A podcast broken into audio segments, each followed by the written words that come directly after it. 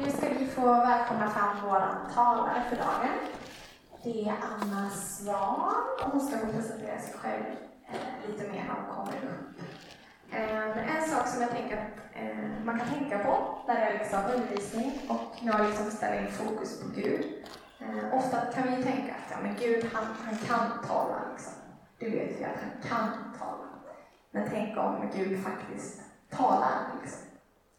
Eh, och det kan ni ha med nu under undervisningen när Anna undervisar, att han faktiskt talar till er genom de orden som Anna säger. Eh, för Helena pratade på morgonbönen om att höra Guds röst, men kanske är det så att han kanske talar genom undervisningen idag, genom Anna. Så tänk på det. Eh, ja, du får presentera det efter vi har bett. Jag ber för Anna först, så får jag presentera. Ja, Jesus, tack för Anna som har fått komma hit idag för att hålla undervisning och predika och utlägga ditt ord. Jag ber att du ska öppna våra hjärtan för det du vill säga genom Anna till oss. Ge henne de rätta orden så att vi kan förstå och ta till oss det som du vill säga till oss. Ge henne en glädje i att få vara här och i att undervisa. Jag ber att du ska fylla på henne med din heliga Ande, att du ska vara med henne och leda henne under den här förmiddagen. Och jag ber att du ska vara med oss alla där vi sitter och lyssnar. Hjälp oss hålla oss vakna och alerta och, så att vi inte missar liksom det du vill säga till oss idag. Vi lägger Anna och hela den här stunden i dina trygga händer och kommer med förväntan på, på dig. I Jesu namn. Amen. Amen. Ja, nu jag ska presentera mig själv. Okay. Eh, jag har insett att jag tycker det är väldigt svårt att presentera mig själv och det beror på att jag eh, har liksom inget så här, men det här gillar jag, det här. Jag tycker om väldigt mycket olika saker. Jag tycker om att titta på Bergman-filmer och gå på opera. Men jag tycker också om att titta på Wahlgrens värld. Jag tycker om att liksom ha ett jättemaxat schema och bara stressa, pressa, jobba hjärnet. Men jag tycker också om att ligga hemma i pyjamas och klämma typ tre säsonger av en serie på Netflix. Eh, så jag tycker om det mesta. Jag har kommit på dock att det finns en sak jag inte tycker om och det är allting som är äventyrligt och lite spännande. Det, det jag kommit på, men det gillar jag faktiskt inte. Men annars så gillar jag det mesta. Eh, och jag tänker att ni också ska få presentera er för varandra. Hälsa på grannen. Ni kanske vet vad ni heter redan, men vet ni inte det så kan ni säga vad ni heter. Och sen så tänker jag också att ni ska få dela med er av sommarens hiss och diss. Så vi tar typ eh, en minut till det, att du får hälsa på din granne eh, och berätta hur var sommaren egentligen? Vad var hissen och vad var dissen? Varsågoda. Eh, Okej okay, hörni, nu får ni vara färdiga med det. Ni kommer få prata mer med varandra den här förmiddagen, så ni behöver inte vara ledsna. Eh, jag tänkte faktiskt berätta lite om här i början vad jag egentligen gör här. Jag har fått lite frågor om så här, vad ska du prata om egentligen? Det står inte i programmet. Eh, så jag ska berätta lite om vad jag ska prata om egentligen. Det var så här att i december så jag var med på en poddinspelning, en utmärkt podd som heter Teofiluspodden. Så det kan ju vara ett tips om man inte liksom har lyssnat in den, gör det. Jag var med där i alla fall och eh, skulle snacka studentliv, mission, Jesus, lite sådana grejer. Och rätt vad det var så kom vi in på det här med kaninhålskristendom snacka lite om det i podden. Och sen så hörde Obben av sig till mig lite längre fram i vår och bara Hej Anna Svan, kan inte du komma till Puls och eh, prata mer kaninhålskristendom? Och jag tänkte, why not? So here we are! Eh, en och annan kanske funderar då, ursäkta men vad är kaninhålskristendom? Så att jag kanske Eh, börja med att berätta det. Det är John Stott som är den som har myntat det här uttrycket, om jag fattat det hela rätt. Hur ska vi försöka förklara det? Ja, men för det första så tänker jag att kaninhålskristendom, då har du ett mindset där du tänker att vissa saker här i världen är mer viktiga för Gud än andra. Vissa saker här i världen är mer andliga än andra. Vissa saker här i världen är mer heliga än andra. Så om jag är en kristen som vill följa Jesus, vad gör jag? Ja, men jag försöker såklart maxa så mycket som möjligt i livet. De här sakerna som jag tänker är det som är viktigt för Gud och försöker så knuffa undan så mycket som möjligt. det som jag tänker att ja, men det här är faktiskt inte så superviktigt för mig som kristen. Så det är det första, ett mindset som tänker ja men Gud han är faktiskt mer intresserad av det här än det där. Och eh, om jag inte vill så här, wastea min tid som kristen så får jag se till såklart att få in sådana här liksom, viktiga för Gud-grejer i mitt liv.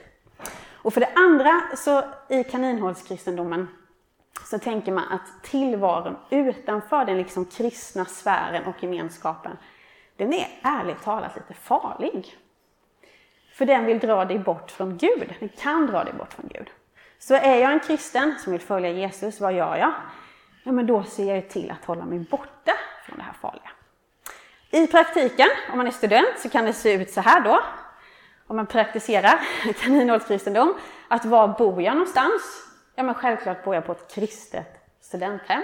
Gärna det mest kristna, där det finns mest och flest kristna grannar runt mig. Sen när det är dags för att gå på föreläsning, var sätter jag mig? Ja, men jag sätter mig såklart bredvid dem i min klass som är kristna, om det finns några sådana. De av mina kursare som inte är kristna, jag behandlar dem vänligt, jag behandlar dem med respekt, men liksom engagerar mig inte egentligen supermycket i dem. Sen när föreläsningen är klar, då går jag till hemgruppen. Och efter det så går jag och spelar fotboll och då gör jag det i mitt kristna fotbollslag med mina kristna kompisar med en kristen andakt på slutet. Ehm, och så snackade vi om det här då i, i podden, att ja, men, vi konstaterar att det, det blir ofta så här. Eh, och vi lever nog många gånger så här. Men så funderar vi på, ja, men ska det vara så här liksom? Och, och är det tanken att, ja men är det liksom kaninhålskristendomen som är grejen? Om vi verkligen vill ta vår tro på allvar. Alltså helt enkelt, hur ska jag egentligen leva mitt liv? Om jag är någon som är liksom seriös med min tro och vill följa Jesus, hur ska jag bete mig? Vad ska jag prioritera? Vilka människor ska jag prioritera? Bara hur ska jag leva mitt liv? Och eh, jag tänker nu att ni ska få fundera lite. Två och två eller tre och tre. Eh, tills jag säger stopp, kanske fem minuter. För det första, vad tänker du kring, kring kaninhålskristendomen? Alltså kring det här att livet blir att du blir som en liten kanin som hoppar från kristen aktivitet till kristen aktivitet, kristet sammanhang till kristet sammanhang. Och du kanske inte riktigt är där ute och liksom käkar på maskrosorna och solar i solen och leker med de andra kaninerna. Eh, för det andra, känner du igen dig liksom i det här? Och ser du någon fördel eller nackdel med det? Så två, tre minuter till att fundera på de här frågorna. Varsågoda!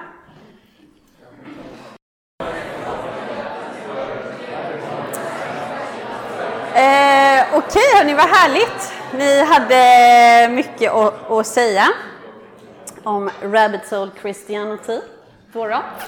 Eh, som sagt, vi snackar om detta i den här podden och vi funderar på, men är det så här det ska vara och behöver det vara så här? Och som sagt, allting handlar egentligen om frågan, hur i all sin dag ska jag leva mitt liv som kristen? Vad ska jag prioritera? Var ska jag befinna mig? Vad är okej? Vad är inte okej?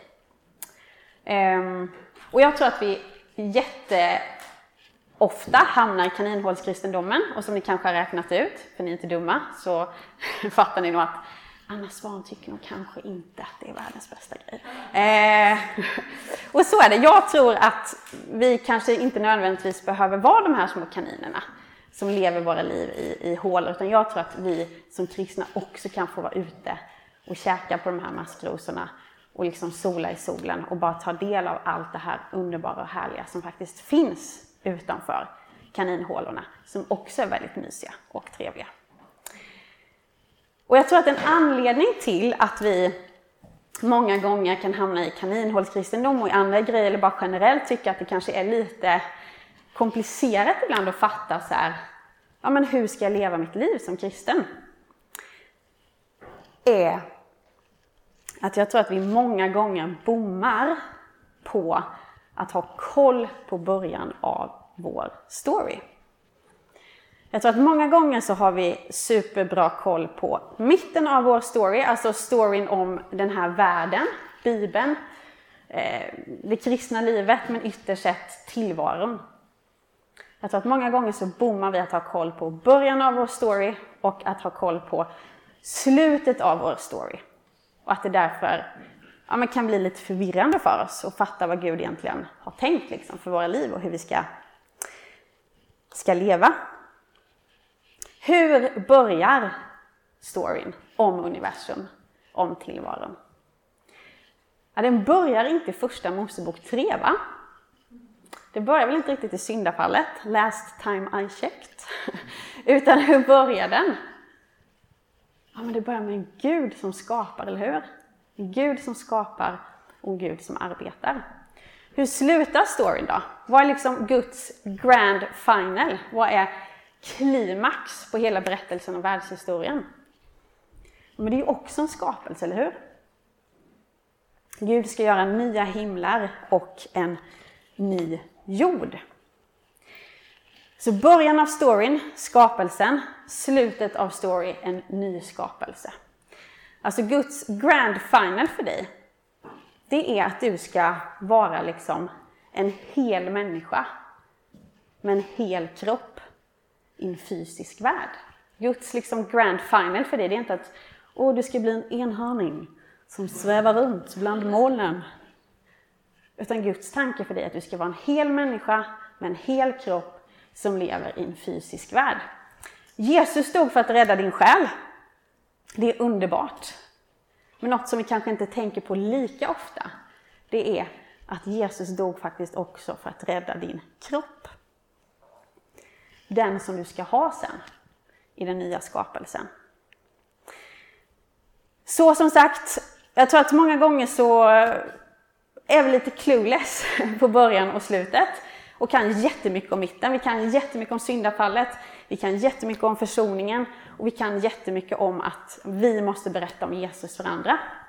Och det blir ju lite som om du tänker dig en film. Alltså att du har en film som du har kollat asmycket på i mitten. Men början har du så här, ah, det var ett tag sedan du kollade på den i slutet, oh, jag vet knappt inte om jag kollat på slutet liksom. Hur lätt kommer det vara för dig att fatta allt den här filmen liksom fullt ut? Det blir lättare för dig i alla fall och fatta filmen fullt ut. Om du också har liksom koll på början och slutet.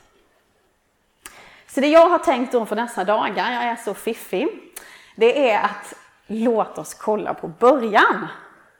Låt oss nörda in oss på början. Det är tanken.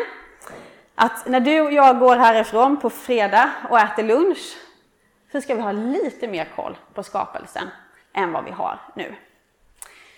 Eh, så idag kommer vi kolla på skaparen och imorgon skapelsen och vår respons, alltså hur vi förhåller oss till den. Så att jag kommer bara fylla dig med liksom massa skön information här idag om skaparen och imorgon om skapelsen. Vad är poängen? Vi ska, alltså vi ska ju ha så sjukt mycket tid tillsammans. Det är inte klokt. Vad är poängen med all den här tiden vi har tillsammans? Med allt det här vi ska få nörda in oss i om Gud. Är poängen att du ska kunna gå runt här till alla småttingarna, 16 plus, och bara Kunde inte du det? Visste inte du det? Du är helt clueless på början. Är det poängen? Att lära sig saker om Gud för att du ska bli en ännu större besserwisser? Nej, det är det inte. Poängen med att lära sig saker om Gud, det är alltid ytterst, ytterst sett detsamma. Nämligen att, att du ska älska honom mer. Därför lär vi oss saker om Gud. Vi lär oss inte saker om Gud för att vi ska få jättestora huvuden. Utan vi lär oss saker om Gud för att vi ska få förvandlade hjärtan. Så målet med de här dagarna är inte att du ska kliva ut härifrån och bara så här, I'm so awesome, I know so much. Utan poängen är att du ska kliva ut härifrån och ha ett hjärta som suktar mer efter Jesus. Som ännu mer innerligt och intensivt vill ha honom och leva för honom. Det är poängen.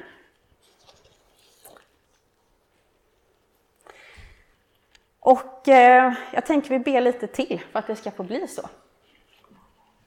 Vi tackar dig igen, kära Far i himlen, för att vi får vara här, för att vi får spendera så mycket tid på att lära känna dig bättre. Och vi ber att det ska få leda till, inte att vi blir ett gäng smart asses, utan vi ber att det ska få leda till att vi älskar dig mer. Vi ber att du kommer med din Ande så att vi kan se på riktigt Att du är den vackraste och skönaste och bästaste.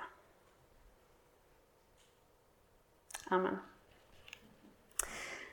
Nu ska ni få prata lite till. Eh, och eh, om det här den här gången. Vad sysslar Gud med innan Gud börjar skapa? Och varför sätter Gud igång med att skapa den här världen? Det här är inget prov, det är inte så här, jag kan inte detta.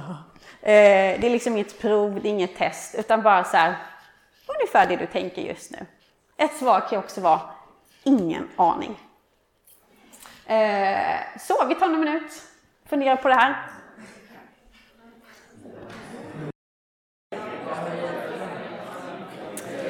Ja, hörni. Deep stuff, eller hur? Eh, men det... Daniel Hermansson. Nej, jag ska. eh, ja, vad trevlig jag är. Eh, Bibeln säger alltså att bakgrunden till hela vår tillvaro det är Gud. Det är en personlig Gud som har skapat den här världen. Och Bibeln säger att Gud har skapat den med ordning, struktur och syfte. Vad betyder att Gud är personlig? Det är ett uttryck vi har slängt oss rätt mycket med här redan på Puls. En aspekt av det betyder att det här är en Gud som vi kan komma nära och lära känna.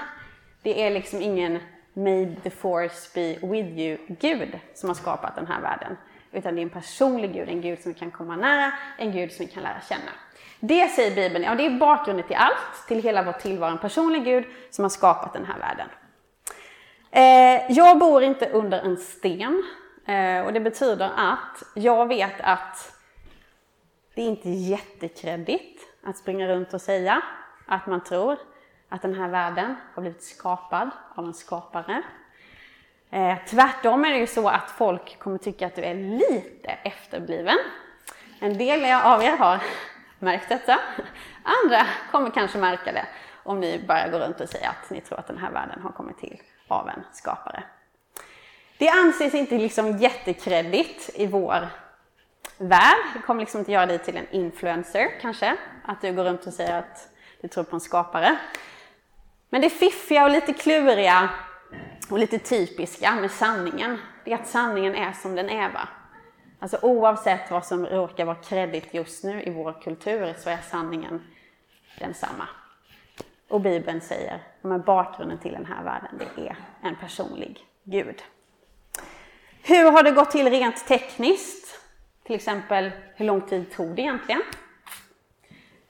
Det är viktiga frågor, så naturvetenskapliga frågor. Jag har faktiskt inte så mycket att säga om de grejerna. Eh, är det oviktigt att tänka på det? Är Det därför jag inte har svar? Nej, jag har inte så mycket svar för att jag är ingen naturvetare. Så att liksom, jag bryr mig inte så mycket.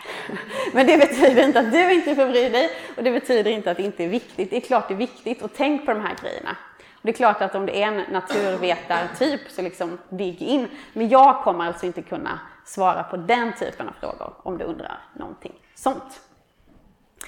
Men det man kan säga när man tänker på så här, ah, allt gått till och vetenskap hit och dit, det är, inte, det är att bara för att man då kanske inte tänker att det är en skapare som ligger bakom så betyder inte det att allting blir superenkelt när vi tänker kring skapelsen. Utan du kommer fortfarande ha frågor även om du inte tror på Gud. Bara att det kommer vara andra frågor än vad kanske vi har. Så alltså hur det har gått till, exakta detaljer. Bibeln är jättetydlig med Gud har skapat den här världen. Vad står i första Mosebok 1.1? Kan de bara läsa ut högt?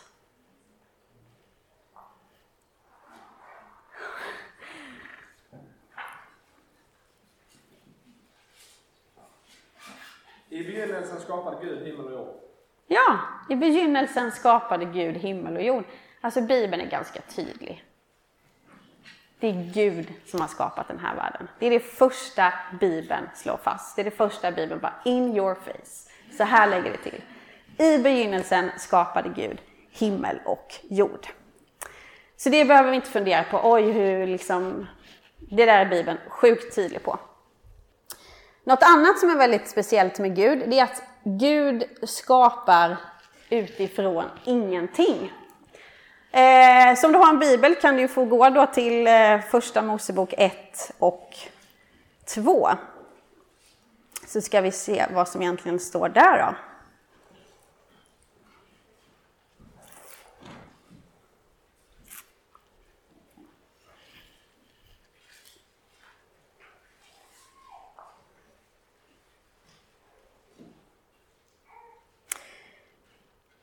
Jorden var öde och tom. Djupet täcktes av mörker. En gudsvind svepte fram över vattnet. Gud sa, ljus blir till och ljuset blev till. Alltså från början, det finns nothing. Det är mörker, det är tomt, det är öde. Och sen helt plötsligt börjar Gud säga saker. Och BAM! De här sakerna dyker upp. Det dyker upp ljus, det dyker upp chokladmuffins, det dyker upp hamstrar. Gud säger och bara pff, grejerna dyker upp. Och det här är liksom en specialgrej som bara Gud kan, som inte vi kan. Grejen att Gud kan skapa utifrån ingenting. Gud behöver inte ha liksom startmaterial. Om du och jag ska skapa någonting, vi säger att jag till exempel ska skapa julkort, det börjar närma sig. Ja, men då behöver jag ju kanske papper, jag kanske behöver en sax, glitter, eh, lim, kuvert, frimärke. Alltså om jag ska göra julkort så behöver jag ju material.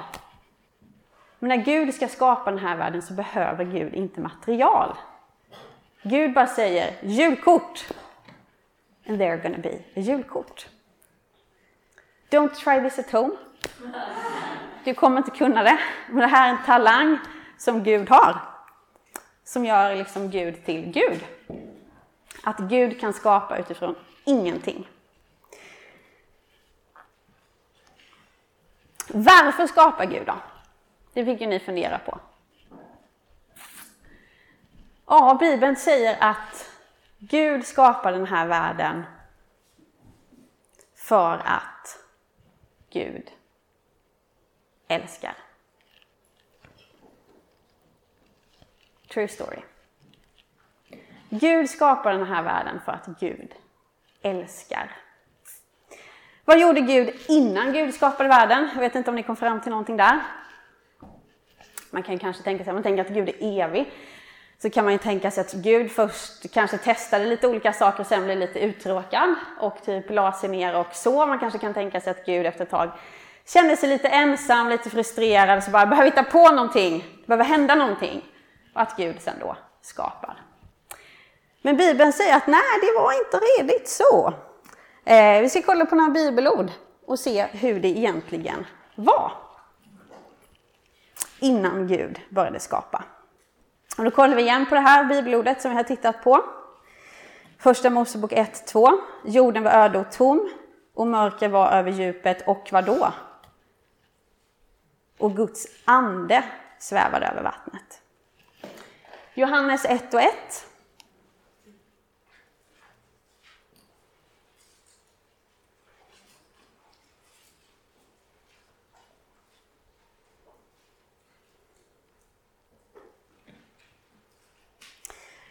I begynnelsen var ordet och ordet var hos Gud och ordet var Gud. Ordet var hos Gud och ordet var Gud. Första Mosebok igen, 1, vers 26.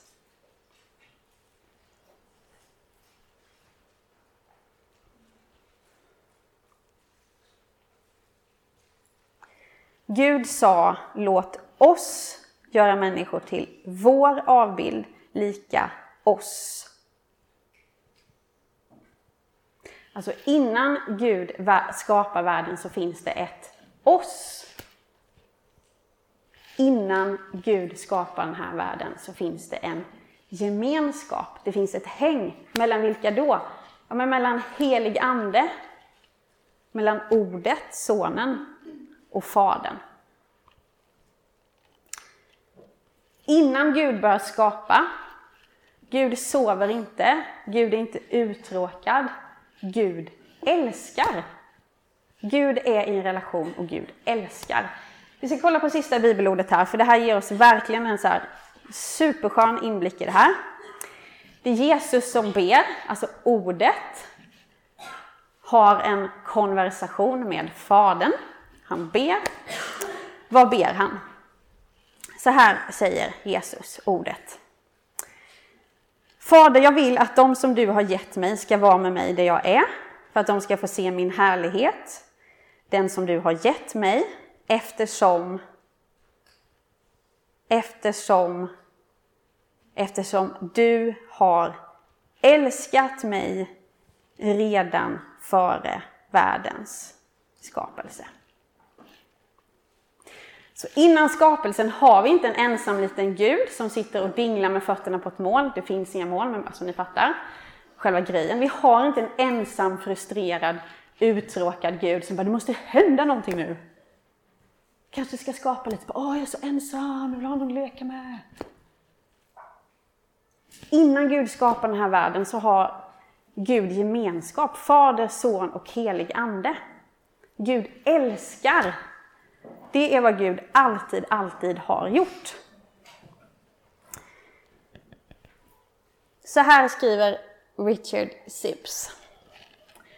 God's goodness is a communicative spreading goodness. Alltså God's goodness is a communicative spreading goodness. If God had not a communicative spreading goodness, he would never have created the world. The Father, Son, and Holy Ghost were happy in themselves and enjoyed one another before the world was. Also, the Father, Son, and Holy Ghost were happy in themselves and enjoyed one another before the world was. But that God delights to communicate and spread his goodness, there had never been a creation nor a redemption. Alltså Gud skapar inte oss för att Gud behöver någonting av oss. Gud skapar inte utifrån ett behov, därför att Gud har inga behov. Gud har allt Gud någonsin har behövt och någonsin kommer behöva i sig själv. I gemenskapen mellan Fader, Son och helig Ande. Så det som händer i skapelsen, det är att den här godheten och kärleken och livet som har funnits och pågått från evighet bara svämmar över. Gud skapar inte dig och den här världen för att han vill ha någonting av dig, för att han behöver någonting av dig, utan han skapar dig för att han vill ge. För att Gud är sån. Alltså Guds personlighet, Guds identitet, Guds väsen är att bara ge och ge och ge.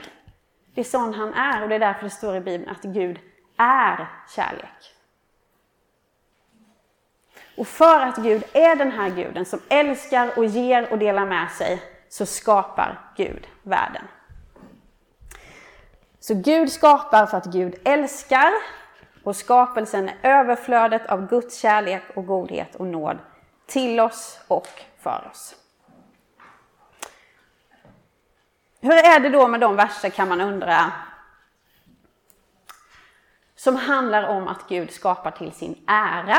Du kanske har stött på dem i Bibeln, annars kommer du stöta på dem. Känns det inte lite självupptaget ändå? Grejen med att Gud skapar till sin ära. Låter inte det lite som att han vill ha någonting av mig? Han vill ha min lovsång. Vi kan kolla på Jesaja 43, 67 till exempel. Och eh, ni ska få chans att slå upp det, de som vill.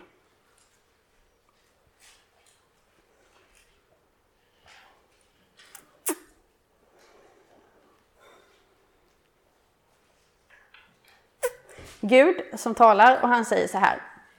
Till Norden säger jag, ge mig dem och till södern, släpp dem.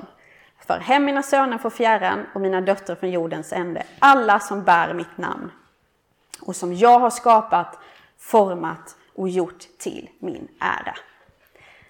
Gud säger det rakt ut. Han har skapat oss till sin ära. Och som sagt, låter det inte lite som att Gud faktiskt vill ha någonting? Snarare än att han skapar bara för att ge, bara för att han är god, bara för att han är generös. Tänk till exempel någon hade frågat mig, Anna vad har du här på notstället? Jag bara, nej men det här är min undervisning. Jag har skapat den, den bär mitt namn. Jag har format den och jag har gjort den till min ära. Alltså, ni kanske skulle tycka att jag var lite så här egotripp deluxe-människa. Eller om du fick reda på att någon i svenska landslaget i fotboll gillar inte ens fotboll. Gillar inte ens sitt lag, utan spelar bara fotboll för att man vill ha applåder. Och någon som skriker att man är bra vill ha ära. Vet spelarna bara, nej men alltså egentligen, jag gillar inte fotboll. Jag gillar inte mitt lag, jag bryr mig inte. Alltså egentligen, jag brinner för fågelskådning. Men det är aldrig någon som hyllar och är en fågelskådare. Så därför spelar jag fotboll. Alltså hela anledningen till att jag är med i VM, det är att du och du och du och du och alla andra bara ska ropa till mig och berätta för mig hur sjukt grym och bra jag är. Jag vill ha ära. Låter det inte lite som att det här är bara någon slags egobehov? Alltså när Gud säger att Gud skapar till sin ära, handlar det om att Gud kanske trots allt inte är den här då generösa guden, utan att det är en needy, greedy Gud. Jonathan Edwards ska få hjälpa oss. God's aim in creating this world was himself. Alltså God's aim in creating this world was himself. But because this God's very self is so different from that of any others, that means something utterly different from what it would mean with other gods. This God's self, very self, is found in giving, not taking. This God is like a fountain of goodness, and so seeking Himself means seeking Himself diffused and expressed. In other words, seeking to have His life and goodness shared. This God is like a fountain of goodness, and so seeking Himself means seeking Himself diffused and expressed. In other words, seeking to have His life and goodness shared. Alltså för att Gud är så speciell. Alltså för att Gud är så annorlunda mot alla andra. För att hans innersta själv handlar om inte att jag vill ha, jag vill ta, jag behöver. Utan för att Guds innersta väsen och själv handlar om att jag vill ge. Det är vad jag är, det är vad jag gör, jag ger. För att Gud är sån så innebär detta att Gud har skapat till sin ära. Att Gud vill sprida sin godhet, sprida sin kärlek, sprida sitt liv också till oss. Så det betyder att när vi läser sådana här bibelställen om att Gud skapat till sin ära behöver vi inte skämmas, vi behöver inte tycka det är jobbigt, utan snarare är det ju ett hallelujah moment, eller hur? Alltså vilken tur att Gud har skapat till sin ära. Så Bibeln säger, bakom tillvaron finns en god Gud. Och den här guden har funnits från evighet. Och det är liksom inte one single guy, Gud. Utan det är en treenig Gud. Det är en Gud som är en relation. Fader, son och helig ande som för en evighet har sysslat med vad då? Att ösa kärlek över varandra, ösa glädje, ösa liv. Bara glädja sig över varandras sällskap och ha liksom ett perfekt häng, ett perfekt gemenskap. Och för att Gud bara vill ge och ge och dela med sig och dela med sig av allt det goda som han är, så skapar han den här världen och så skapar han dig. Han vill inte ha någonting från dig, han vill inte ta något. Alltså Gud skapar inte dig för att, åh snälla sjung lite lovsång. Han skapar dig för att han vill dela med sig av sin godhet och utifrån det kommer det komma lovsång. Svar ja. Det kommer komma sjukt mycket lovsång. Men det är inte det som är poängen. Vi ska ta lite frågor till och sen så blir det paus. Vad tänker du om det här? Att Gud skapar för att Gud älskar och att skapelsen är överflödet av Guds kärlek, godhet och nåd. Och vad betyder denna info för hela grejen av hur vi kanske egentligen borde relatera till skaparen? Sista, kanske inte världens mest liksom, bästa eh, formulering, men det handlar om egentligen eh, Ja, men vad betyder det här för hur vi kanske då egentligen borde bete oss gentemot Gud? Alltså påverkar det här någonting i hur vi behandlar Gud och tänker kring Gud? Eh, så prata om det här tills jag säger stopp. Varsågoda.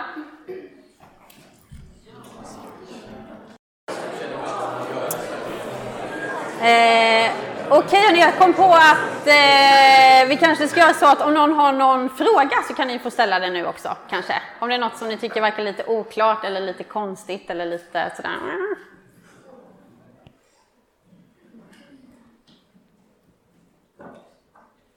Alltså, inte för att jag har tjuvlyssnat, men eh, man kanske kan fundera på om det allt var så perfekt då. Varför skapade Gud? Och jag tror att anledningen till att vi överhuvudtaget ställer den frågan är för att vi fattar inte riktigt vad kärlek är. Vi fattar inte vad generositet är. Eh, alltså vi tänker ju ofta kärlek, vad kan du göra för mig? Alltså vi vill hitta någon som kan göra oss hela eller vi, kan, vi vill hitta någon liksom som ska göra livet bättre eller sådär. Men Bibelns definition av, av kärlek handlar om något utgivande. Och de här gamla rackarteologerna, de älskade att likna Gud vid en fontän. Därför att det är så kärleken funkar, alltså Gud. Alltså det är någonting som hela tiden var riktat utåt. Eh, för oss är det, det finns ju ingen annan än Gud som är sån här. Och det, därför är det inte konstigt om vi inte fattar det. Alltså det finns ingen annan än Gud som bara är intresserad av att ge. Som får sin största kick av att jag vill bara ge. Så Gud hade allt Gud behövde i sig själv. Men för att Gud är generös och den här fontänen utåtgiven så Gud bara, men jag vill dela med mig och ha till fler. Fadern bara, jag älskar sonen. Jag har öst min kärlek över sonen från evighet. Och jag vill ösa den över fler. Så han bara, jag skapar obben. Så kan jag ösa den över honom också. Och alla här inne. Så det är liksom, vi måste fatta att Gud är Gud. Han är inte en liten annorlunda version av du och jag. Utan han är någonting helt annat. Han är någonting helt, helt annat. Och för att Guds liksom väsen och verkligen grej är att vara utåtriktad och att ge och dela med sig, så skapar Gud. Inte för att det fattas någonting, utan bara vi vill sprida det här till fler. Vi har det så gött. Alltså, det är typ som en kanske familj som har det helt fantastiska julaftnar. Världens bästa julaftnar. Som kanske då får för sig idén, ah, men ska vi inte bjuda in lite ensamma människor? Så de också får ta del av glädjen. Då bjuder du inte in för att vi har så tråkigt här, vi behöver lite folk och det känns inte som jul. Utan just för att man har det så härligt, just för att det känns så sjukt mycket som jul, så tänker man, ah, men låt oss bjuda in fler. Så det är grejen. Just för att Gud har allt som Gud behöver, så skapar han dig. För att Gud vill inte bara behålla det här för sig själv, för Gud är ingen needy, greedy Gud, utan någon som vill ge. Eh, det var en tjuvlyssnarfråga. Är det någon som vill ställa en fråga eh, utan att jag ställer den åt er? Man kan ju också få ställa den under den paus som ska ha nu. Om man inte vill ställa den inför alla så kan man få ställa den till mig. Så vi, vi ska ha 20 minuters paus. Eh, så fem i halv så sitter alla på sin stol igen och till nästa del så kommer man behöva sin bibel så att, eh, har du inte den så kan man ju passa på att hämta den. Fem i halv. Eh, välkomna tillbaka skall ni vara. Är det någon som har liksom fått en fråga nu under fikat som ni, ni vill ställa, eller hur? Hur känns det där inne? Vi snackade lite om det gäng på fikat. Vi fattar inte riktigt kopplingen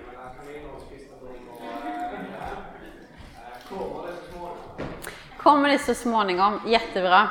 Ja, imorgon så kommer allting, eh, tror jag, mer liksom falla eh, på plats. Men som sagt, utgångspunkten är ju hur ska vi leva våra liv som kristna? Vi hamnar lätt i kaninhålskristendomen. Eh, och som en hjälp då för att fatta hur ska jag tänka till mitt kristna liv så ska vi försöka få kläm på hela storyn. Och att det kan bli en hjälp till oss att fundera på, är liksom kaninhålskristendom the shit eller är det kanske någonting annat? Tack för frågan. Någonting annat ni undrar?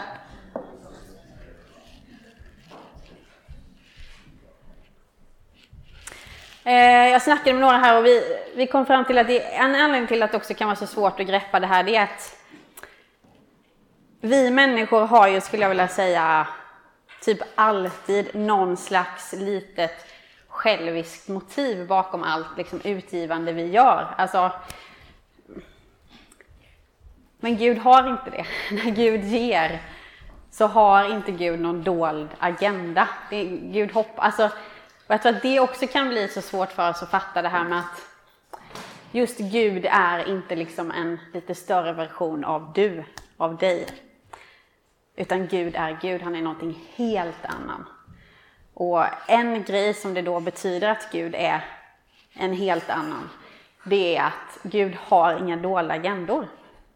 Han är helt nöjd med att liksom bara ge. Det är där Gud finner sin glädje. Um, yes, vi kör igång här och som sagt, vad är det vi har pratat om? Vi håller på att prata om skaparen som ett sätt för oss att få stenkoll på hela vår story som kristna. Och vad har vi kunnat konstatera? Vi har kunnat konstatera att början på vår story börjar inte med syndafallet, utan med vad då? Yes. Någon som kanske till och med kommer ihåg hur storyn slutar? Skapelse. Ah. Kan man det ena så kan man det andra. Jättebra. Eh, och Gud har alltså skapat den här världen. Något annat som Bibeln berättar om skaparen, det är att Gud upprätthåller den, att Gud uppehåller den. Det är inte så att Gud skapar och sen när Gud är klar så liksom lägger sig Gud och vilar och bara okej, okay, I'm done with that. Eh, Gud är så att säga inte som en urmakare till exempel, som fixar den här världen som en klocka. Och sen när Gud är klar så får den ticka på liksom bäst den kan. Den idén kommer upp ibland om Gud och skapelsen, att Gud har konstruerat världen som en klocka, att Gud är någon slags urmakare och att Gud nu låter världen ticka på. Om ni hör det så kan ni veta, det är fake news. Det funkar inte så. Gud har inte dragit sig tillbaka, Gud har inte tagit ett break, Gud är fortfarande hands-on i sin skapelse. Eh, psalm 104 ska vi kika lite på, några verser där. En helt fantastisk psalm som verkligen påminner om och visar på att Gud har inte tagit ett break. Det är inte så att Guds godhet och nåd och kärlek och liv flödar över i själva skapelsen. Men sen så lägger Gud liksom ner den grejen. Utan Guds godhet och nåd och kärlek och liv flödar fortfarande runt i skapelsen. Så psalm 104. Och så här står det då om våran Gud. Du låter källor rinna upp och bli till strömmar som forsar fram mellan bergen. De ger vatten åt alla markens djur. Vildåsnor släcker där sin törst. Du låter gräs växa för boskapen och örter till människans tjänst. Så frimbringas föda ur jorden och vin som gör människan glad, olja som ger hennes ansikte glans och bröd som ger henne styrka. Alla sätter sitt hopp till dig, du ska ge dem föda i rätt tid. Du ger dem och de tar emot. Du öppnar din hand och de äter sig mätta. Du döljer ditt ansikte och de blir förskräckta. Du tar ifrån dem deras ande och de dör och blir åter till mull. Du sänder din ande, då skapas liv. Du gör jorden ny. Jag kan bara uppmuntra dig, läs gärna resten av den här salmen, kanske imorgon när du vaknar och bara börja dagen med att förundras och fascineras över Guds godhet till dig i skapelsen. Eh, jag glömmer det här hela tiden, med att Gud är den som upprätthåller skapelsen. Och jag tror att om jag ska vara ärlig mot mig själv så är det nog så att jag ganska mycket beter mig som en ateist i mitt liv. Hur då? Jo, vad tänker en ateist? En ateist har ju bara allt för givet som händer i skapelsen. Man tänker att allt är en slump, det bara funkar. Och jag kan lite ibland hamna i ateist, liksom, spåret. Så till exempel om jag är ute i skogen och hittar blåbär så tänker jag, åh, blåbär, gott! Och så bara moff, moff, moff, moff. Men utifrån psalm 104 utifrån sanningen om att Gud inte har tagit ett break utan hands-on så borde jag ju när jag hittar blåbären i skogen säga också Tack Gud! Tack Gud för att du har låtit det regna lagom mycket, för att du har låtit det vara lagom soligt och för att du har liksom gjort allt annat som behövs för att det ska bli blåbär. Alltså, Psalm 104 påminner om att händer det någonting liksom bra i skapelsen så är det för att Gud är där. Alltså, till och med vildåsna, hur många vet vad en vildåsna är? Jag har ingen aning om vad vildåsna är. Det är så random. Men Gud ser till att vildåsnorna får vatten. Och att vi får blåbär och hallon och allt vad det kan vara. Alla sätter sitt hopp till dig. Du ska ge dem föda i rätt tid. Du ger dem och de tar emot. Du öppnar din hand och de äter sig mätta. Du döljer ditt ansikte och de blir förskräckta. Du tar ifrån dem deras ande och de dör och blir åter till mull. Du sänder din ande, då skapas liv. Du gör jorden ny. Någonting annat som Bibeln berättar om skaparen, det är att Gud härskar och råder över sin skapelse. Eh, jag älskar som man säger det på engelska, He rules the world. Det berättar Bibeln om Gud. He rules the world. Och då kan vi få gå till psalm 89 den här gången. Med början i vers 6.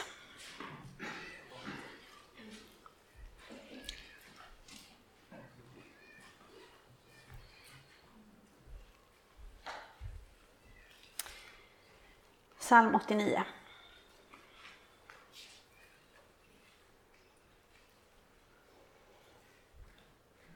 Herre, himlen prisar dina under, de heligas församling din trofasthet.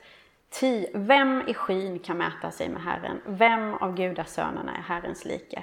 Fruktansvärd är Gud i de heligas råd, stor och fruktad mer än alla omkring honom. Herre, härskarnas Gud, vem är som du? Bibeln säger att Gud härskar och råder över skapelsen. Vi kanske inte får de allra mest liksom, positiva associationer när vi hör om människor som råder och härskar. Kanske får du bilder i ditt huvud på någon så här diktatortyp, kanske får du bilder i huvudet på någon så här jättejobbig chef, kanske får du bilder i huvudet av någon så här klassens mobbare som förföljde dig liksom, och gjorde livet surt under hela skoltiden. Alltså är det någon slags sån Gud är? Någon så här härskare som bara älskar att platta till folk. Någon så här Eric Cartman typ, om ni känner till South Park. Alltså är det sån Gud är? Är Gud bara en stor, gigantisk mobbare? Eller hur funkar det?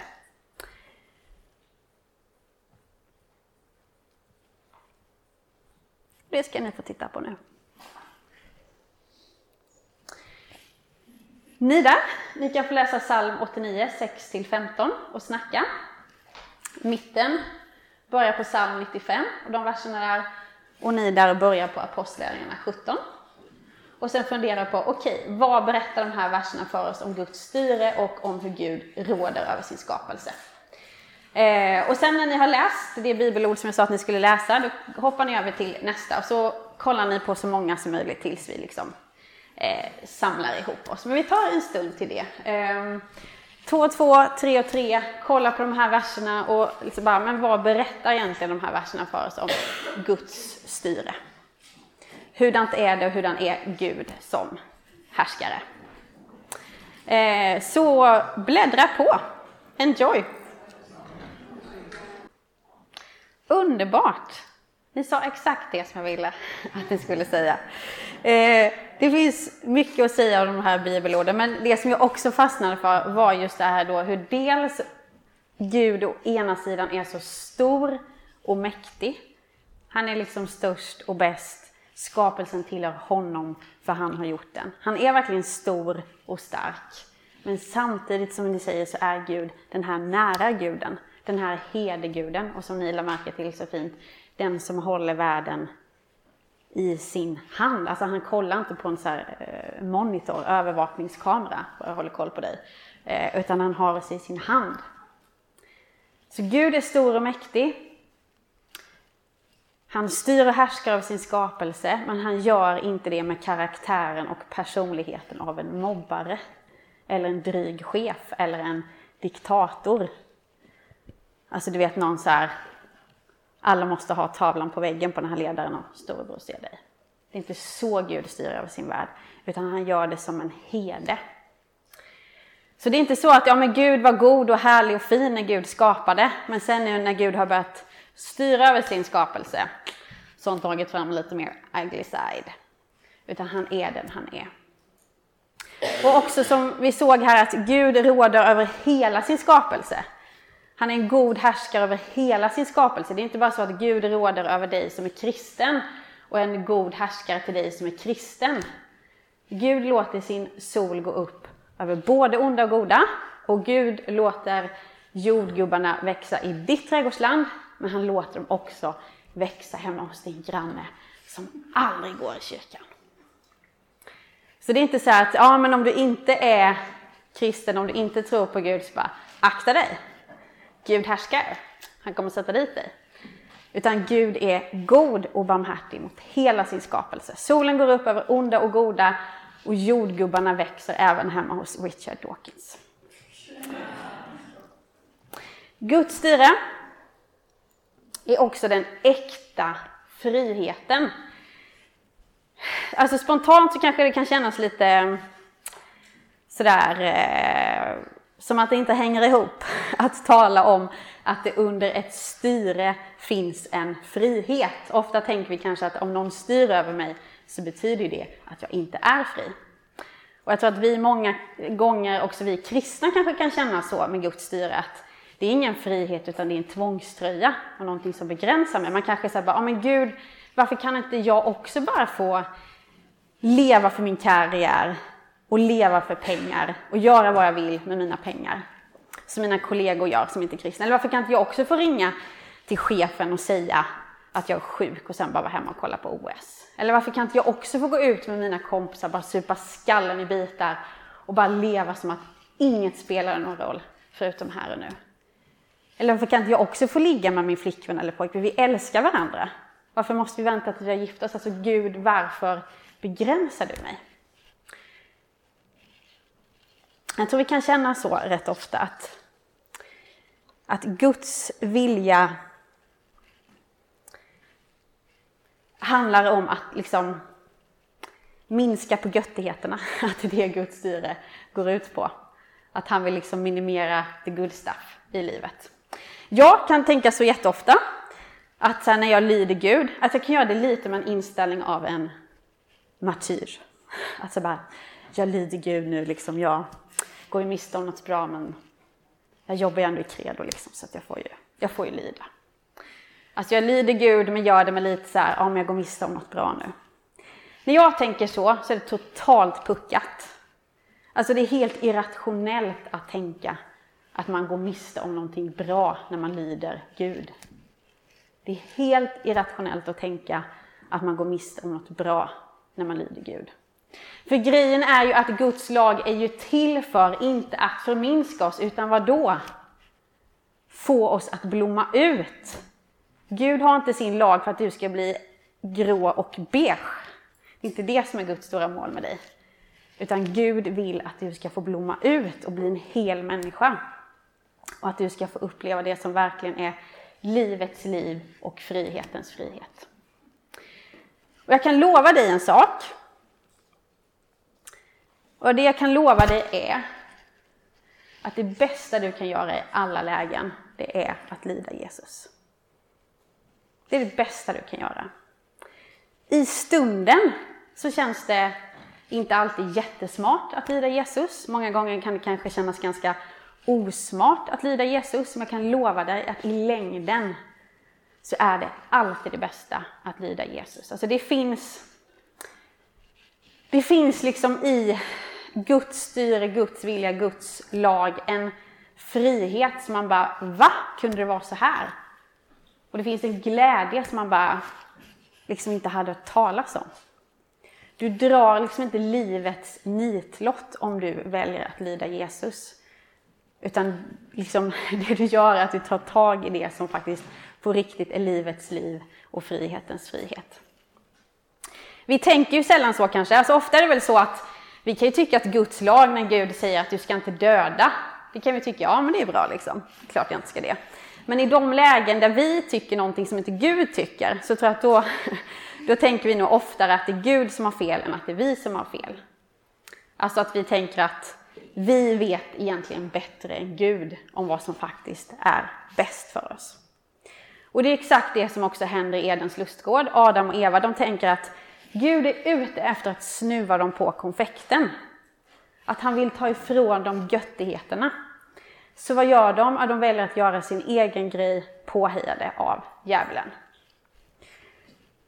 Och det är ju det som är liksom essensen i syndafallet, att människan vill inte att Gud ska råda, hon vill bestämma själv. Alltså essensen i synden är ju att vi säger till Gud, lägg dig inte i mitt liv. Jag gör som jag vill. Adam och Eva de vill inte att Gud ska lägga sig i, de vill inte gå till Gud för att få reda på vad som är rätt och fel och ont och gott, utan de vill bestämma själva vad som är rätt och fel och ont och gott. De vill inte lyssna till Guds ord, utan vad vill de göra? De vill lyssna till sin magkänsla och till sina egna tankar, idéer och filosofier. Det är liksom kärnan i synden, att, att vi vill inte att Gud ska härska över oss, utan vi vill sätta oss på den positionen och bestämma själva. Hur gick det då? Adam och Eva, de bara, vi skiter i Gud. Så kommer vi verkligen få uppleva livet. Gick det bra att köra på den grejen? Det gick ju inte jättebra. Eh, det blev kaos. Det blev kaos i eh, relationen mellan dem. Helt plötsligt så skämdes de inför varandra. De började bråka och tjafsa. Och de började också liksom hamna i en maktkamp där de tävlade med varandra. Så det blev kaos för dem själva, kaos i deras relation, men sen blev det också kaos runt omkring dem. Det blev torka, det blev skogsbränder, det blev jordbävningar, det blev översvämningar, det blev sjukdom, det blev död. Och så är det när vi gör vår egen grej istället för Guds grej att förr eller senare så kommer det leda till kaos för dig själv och för din omgivning. Det är bara att titta på den här världen. Den här världen är full av människor som säger till Gud, lägg dig inte i, jag gör min grej. Har vi kanske lite kaos i världen, eller vad säger ni? Och det är det som Gud vet hela tiden och det är det som Gud säger. Lyd mig, lita på mig, för annars blir det kaos. Alltså det är som eh, när man bodde hemma. Då hände det ibland att det var kallt ute och så sa min mamma till mig, Anna det är kallt ute idag så ta på dig mössan. För annars kommer du bli sjuk och då kommer du missa den här roliga grejen i helgen som du ska göra med dina kompisar. Och jag bara, nej men jag tänker inte ta på mig mössan och jag har fixat håret nu och allt blir förstört med mössan och jag gör som jag vill och jag kommer inte bli sjuk.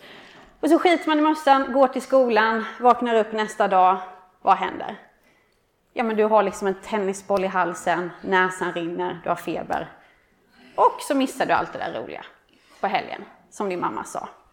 Alltså det är det som är grejen. Gud är vår far, han är en god förälder. När han säger åt dig att göra någonting så är det inte för att han vill ta glädjen och livet ifrån dig. Utan precis tvärtom. Därför att Gud vet vad som i längden är bäst för dig. Det kanske är jättekul i stunden att gå runt där i skolan och ha jättefint hår istället för bad hair day. Men i längden så var det ju bästa att lyssna på mamma och ta på sig den där mössan.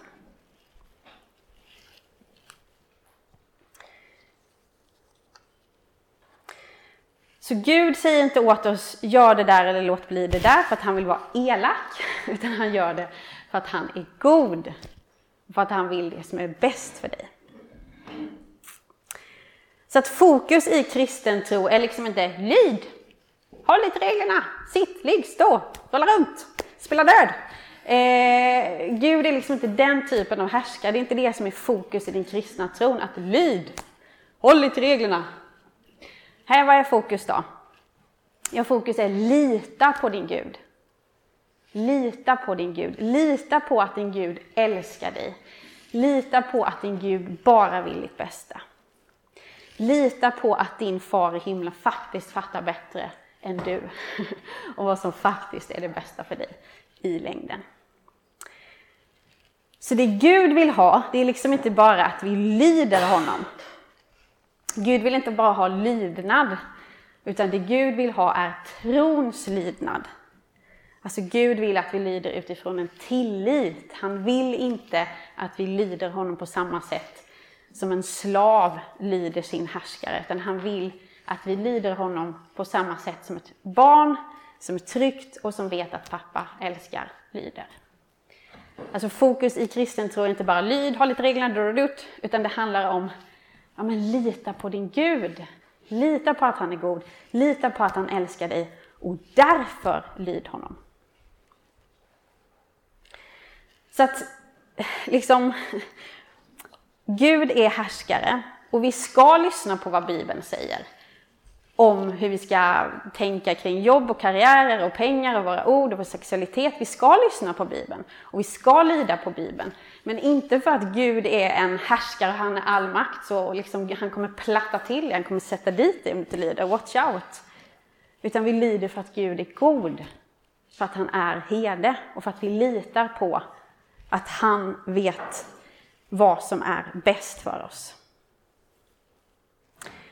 Så vi får lyda Gud, vi får lita på honom. Men som sagt, vi, vi, det, grunden är inte lyd, utan grunden är lita på Gud och därför lyd. Eh, jag tänker att vi tar faktiskt, vi har lite tid här ser jag, så att vi tar någon minut där ni kan få bara prata lite med varandra. Vad tänker ni om det här med Guds liksom rådande och detta med att det faktiskt är någonting gott i längden att lyda Gud. Att Gud har inte gett sin lag för att han vill göra dig grå och beige, utan för att han vill att du ska få blomma ut och på riktigt få uppleva livets liv och frihetens frihet. Kör! Så hörni! Guds styre är alltså den äkta friheten Eh, det handlar inte om så här, oh no, I'm gonna miss out on the good stuff. Utan du kommer få tag på det, de liksom verkligt good stuffarna. Och det betyder ju också att när vi kanske berättar om Jesus för människor som inte känner Jesus och bjuder in dem till att följa honom, då är liksom inte det att ah, nu bjuder vi in dig till att följa Jesus, lyda honom och eh, till ett liv som blir grått och beige och ganska B egentligen. Liksom. Jag menar, hur många blir sugen då på att bjuda in vänner till att följa Jesus om vi tänker så här, egentligen kommer du få ett tråkigare och värre liv än vad du har nu. Men, eh. utan vi bjuder ju in dem till livets liv. Till att få bli fria på riktigt. Så vi liksom, vi är inte taskiga mot människor om vi bjuder in dem att följa Jesus och börja lyda honom. Utan det är ju liksom det snällaste och godaste vi kan göra mot en annan människa. Vi bjuder in dem till att få uppleva de verkliga good stuffen och den verkliga friheten. Hörni, vad har vi pratat om idag? Berätta, vad har det handlat om? Skapelsen, ja. Och närmare bestämt skapa Ren, ja. Eh, någonting ni kommer ihåg som vi har nämnt om skapa Ren? Han älskar, han skapar för att han älskar, någonting mera? Exakt. Han har inte gått och lagt sig. Han är här. Han ger vildåsnorna vatten. Någonting annat? Han är inte bara över utan också i Exakt. Det är det som är... Det är också en sån där grej som bara är Gud.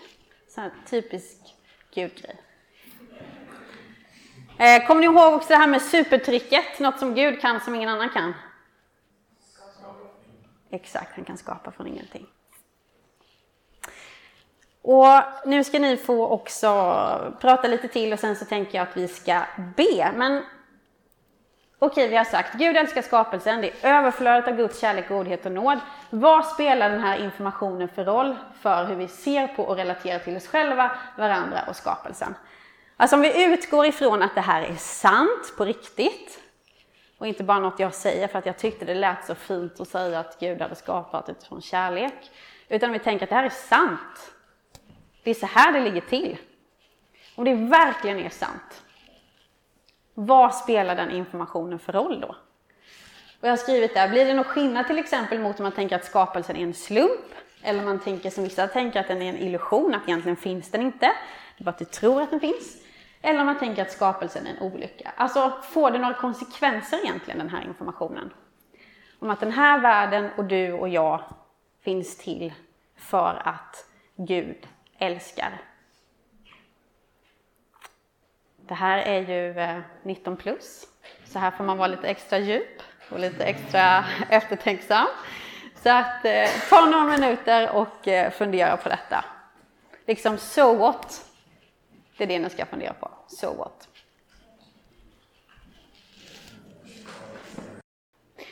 Jag fick en fråga här innan, ja, men hur funkar det om Gud råder över skapelsen och det är ju samtidigt då allt det här kaoset som händer? Hur hänger det ihop? Jordbävningar, torka och så vidare.